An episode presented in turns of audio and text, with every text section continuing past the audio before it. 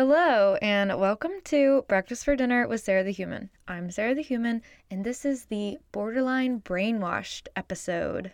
I am so excited because this is my first ever solo cast. It already feels very intimate getting to talk to you all one-on-one.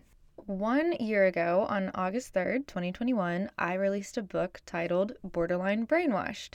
For these solo cast episodes, I'm kind of playing it by ear. I might share what's going on in my life at the time or my thoughts on a certain topic. For this one, I wanted to talk a little bit about what the book is about, my writing process, and then the aftermath of the book launch. Borderline Brainwash is partly a memoir, mine, and partly a call to introspection and openness. I've been describing it as an invitation for all of us to reevaluate our beliefs, even the subconscious ones that we're unaware of. The book is structured as a collection of personal stories. I share examples of how dissecting various beliefs I held about myself, others, and the world just brought about a much truer version of myself. If you're interested, you can order it online from Amazon, Target, Barnes & Noble, or if you're in LA, a local bookstore in Los Feliz called Skylight Books actually carries it, which was a total dream, by the way. That was a really special moment for me, getting to see my book in real life, just hanging out for sale on one of the bookshelves. Super fun. I wanted to share a little bit about my writing process. First of all, this was my first book, still is my first book. Have yet to write another one. Maybe one day I will. So I had no idea what the heck I was doing. I would listen to podcasts about how to write a book 101. I would Google how to write a book. I Googled how many chapters should a book have, quote unquote. I don't like that word, should. And a lot of that research was super helpful for me. But some of it started to become unhelpful because I was so hyper-focused on the way things have been done before that I was starting to drift a little bit into an area where I wasn't letting my soul lead the way. I was letting my head lead the way. And I would get stuck in my head a lot. In my head, there would be thoughts like imposter syndrome, who are you to write a book? You suck as a writer. You know, that sort of thing, which is highly unhelpful. But when I would sit in my heart energy and just allow myself to open up and be in flow, not really be thinking about the words I'm writing and just letting them pour from my soul, that's when the magic would happen. And that was part of the writing process that I absolutely adored. I would say the number one thing I learned in the writing process was, along the way, I was seeking validation. I would write a chapter that I thought was great, and then I would send it to someone. I would be terrified of what they would think. And then even if they said something good, I would be like, you're not jumping up and down, throwing me a parade, saying that was the most amazing thing you've ever written before. And I think sometimes it loses the magic of it a little bit when I would show people. So I just had to learn to really affirm myself along the way and not look for external validation in the writing process. It is a book, right? So if I were to give you 5 minutes of a movie that is 2.5 hours long and say, what do you think about this? You can't really get the full experience. So next time if I write a book again, I think my process would be get an entire first draft out and then, sure, ask feedback from people. But it was getting feedback from people in the interim that I found to be kind of a hindrance. The other part of it is getting feedback and then not necessarily taking all of their advice. There could be things that an outside perspective says about your writing that is something that maybe you didn't see. I mean, obviously, like grammar and punctuation. But when it comes to the content, I think it's important to take those suggestions into consideration, hear them out, and figure out what you want to do with them. Because there were some things people told me, and I could feel it in my body that, no, that's not the direction I want to go. So biggest lesson, I think, was just trusting myself. And it's hard to trust yourself, especially with something that you're doing for the very first time. But also, at the end of the day, like, this is just a creation. I've become much, much less critical of anyone's art after writing a book, because when it comes to art, different people are going to pull different lessons out of it. They're going to have totally different experiences with it based on the lens that they're reading it from or looking at it from. So you kind of have to take in that feedback with a grain of salt. Now, as far as the internal writing process went, I went through, I think, 5 different titles and probably 100 different subtitles. And when I set out to write this book, I didn't really know what it was going to be about. I know that doesn't quite make sense, but it's true. I knew I wanted to write a book. It was 2020, the pandemic happened, and it got me thinking, all right, I've always wanted to write a book. Am I going to say I want to write a book for the rest of my life, or am I actually going to sit down and do it? So I flew to New York and went on a solo vacation with the intention of starting a book.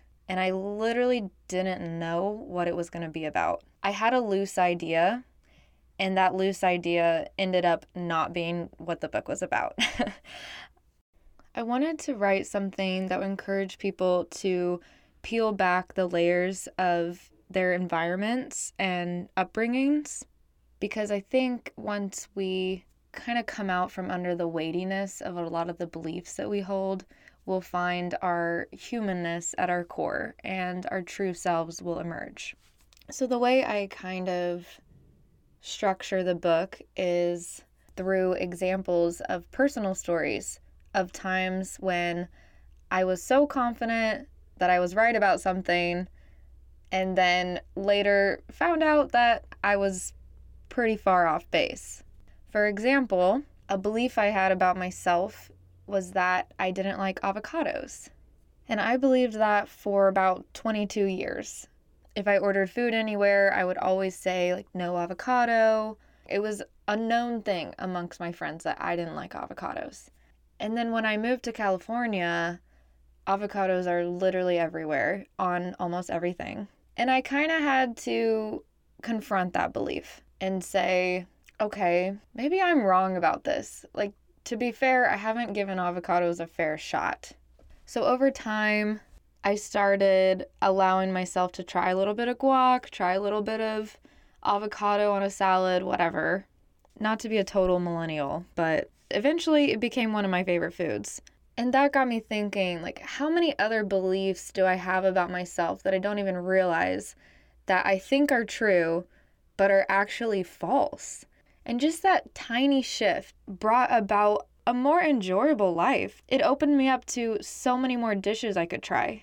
I started researching what these beliefs are and looking a lot into limiting beliefs that we have about ourselves and others and the world. So avocados is a very small scale, but Borderline Brainwash is about my journey really taking the layers off of my environment, my upbringing, and asking myself, what do I actually think about said issue, whether it's political or religious? And I started to dissect almost everything. So the point of this book is encouraging change and growth. I think change can be scary, especially when we have to disagree with ourselves. It's hard. It's not easy. Yet it's incredibly worth it. I wasn't planning on titling it Borderline Brainwashed. When the title came to me, it was such a strong, intuitive knowing that that was the title. I was not planning on calling it that. I was planning on calling it something kind of uplifting and positive, like evolving into your true self or something like that. And then I remember I was in my room meditating or just being quiet, being still. I was wrestling with the writing process. I was kind of hitting a lot of blocks and not really knowing where to take it. I don't even know, but I just kind of got the title, Borderline Brainwash. Like, it just came to me. And I instantly started bawling, crying, because I was like, one, That's it. That's the title. I know that that's the title. And then 2, I was like, oh, fuck. That's the title. Like, this is a book that is going to be impactful to the people it is for.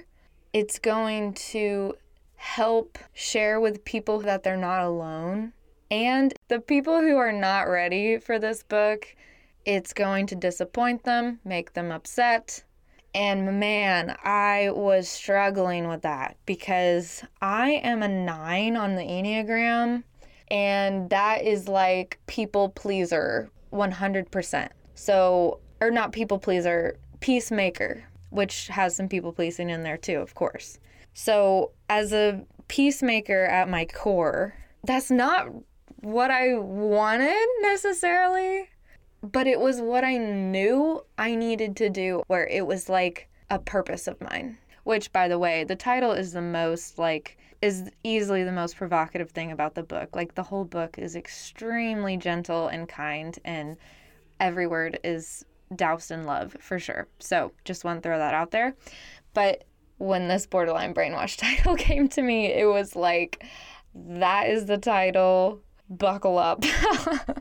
What's wild is I probably learned the most during the aftermath. So after I released the book up until now, like this past year has been like exponential evolution. And I think a lot of that had to do with allowing myself to feel a lot of emotions and let myself grieve my old self. I went into a total grieving process. I am not a mom, so I definitely have not experienced postpartum depression. But I would say that what I went through after the book launch was my form or my degree of postpartum depression, because I had spent a year birthing and growing this book baby, preparing for it to become released into the world. And there's just an element of nothing could prepare me for what it was like to release this creation out into the world than just actually having it released into the world. It's like so permanent. There's not a going back button. Whatever I wrote in the book, it's out there. And that scared me more than I thought it would. I think that's probably because the book is pretty vulnerable. I went through this extreme transformation where I deconstructed from Christianity and am now in a space where I'm not a Christian anymore. And it was so vulnerable to share that, and slightly embarrassing, because it was like I was known as this conservative Christian, and then to have that loss of identity. That was who people expected me to be, and now I'm not that anymore. I'm just me. So just letting the book sit after it was released, it was like every single emotion of losing that identity of who I was, grieving that things are never going to be the same, losing religion and church. There is a loss of how the things were before. It doesn't mean that where you're moving next isn't going to be even more life-giving and joy-filled. Going through that grief and shedding a lot of those layers of who I was, where I'm at now is I wouldn't trade that for the world. Like, I'm so happy it all unfolded exactly how it needed to. I'm thankful for my journey. I'm thankful for every single step of the way, because it just makes me appreciate who I am. The freedom I have right now to be myself unapologetically is unlike anything I've ever felt before. The amount of confidence that I've been able to step into and self-love is a whole new world to me. All unfolded exactly how it needed to unfold. Another thing with releasing a book is the reader has got to be in the mood to read a book. Like, it's kind of takes a significant amount of effort to commit to reading it.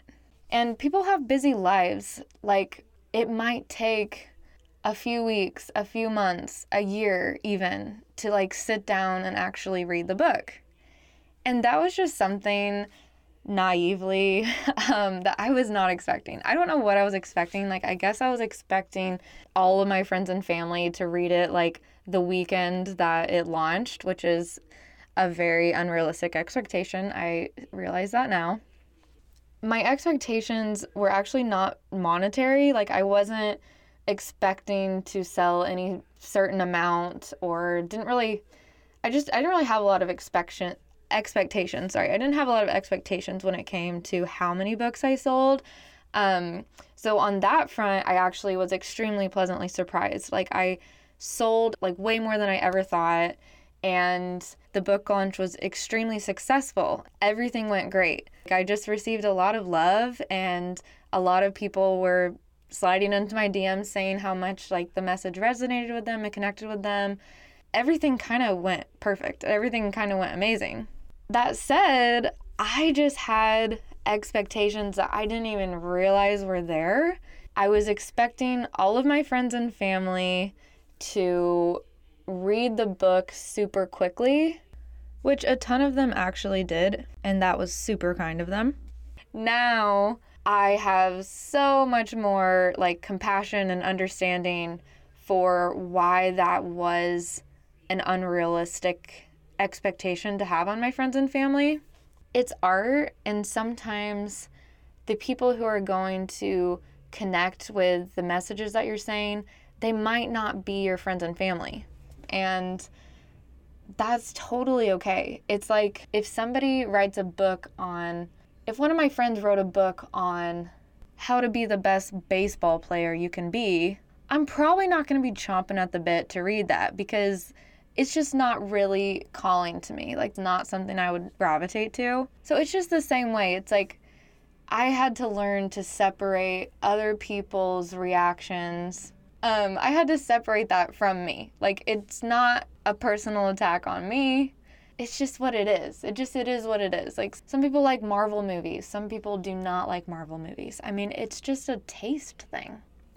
What's so fascinating about creating art is sometimes you evolve past what you created. So even though it's only been a year, there's already parts in the book that I wrote that I wouldn't necessarily write in a book today, which is so wild. Nothing that I'm ashamed of or embarrassed about or anything.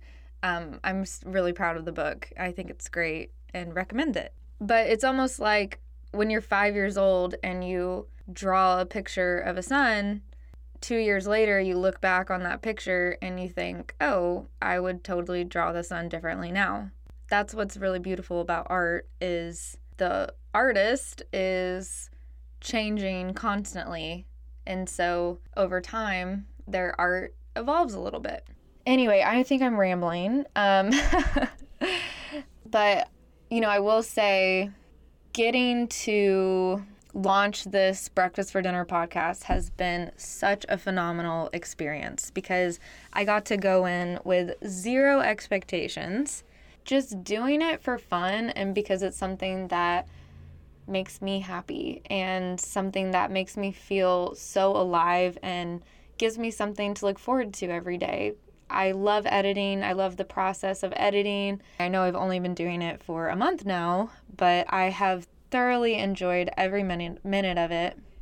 I feel like I can talk about whatever I want and whatever feels authentic to me, and it has been the most freeing experience. So thank you for listening. Again, I am loving this solo cast because it just feels really intimate, like I'm talking to my best friend about this or something. So thank you. I really appreciate you listening. I hope you've been enjoying the episodes. Definitely would love any sort of feedback. Check out my website, sarahthehuman.com, or you can DM me on Instagram. It's sarahthehuman with 3 N's, because Sarah the Human with 1 N is already taken, and I DM'd that girl and asked if I could buy it from her, and she said no. So a little bitter about it, but anyway, yeah, DM me your ideas for a solo cast, or if you know, prefer the guest. Like, I just want to hear your feedback, because it's good data to have.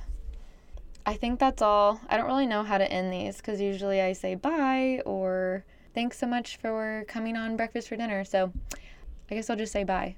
Bye.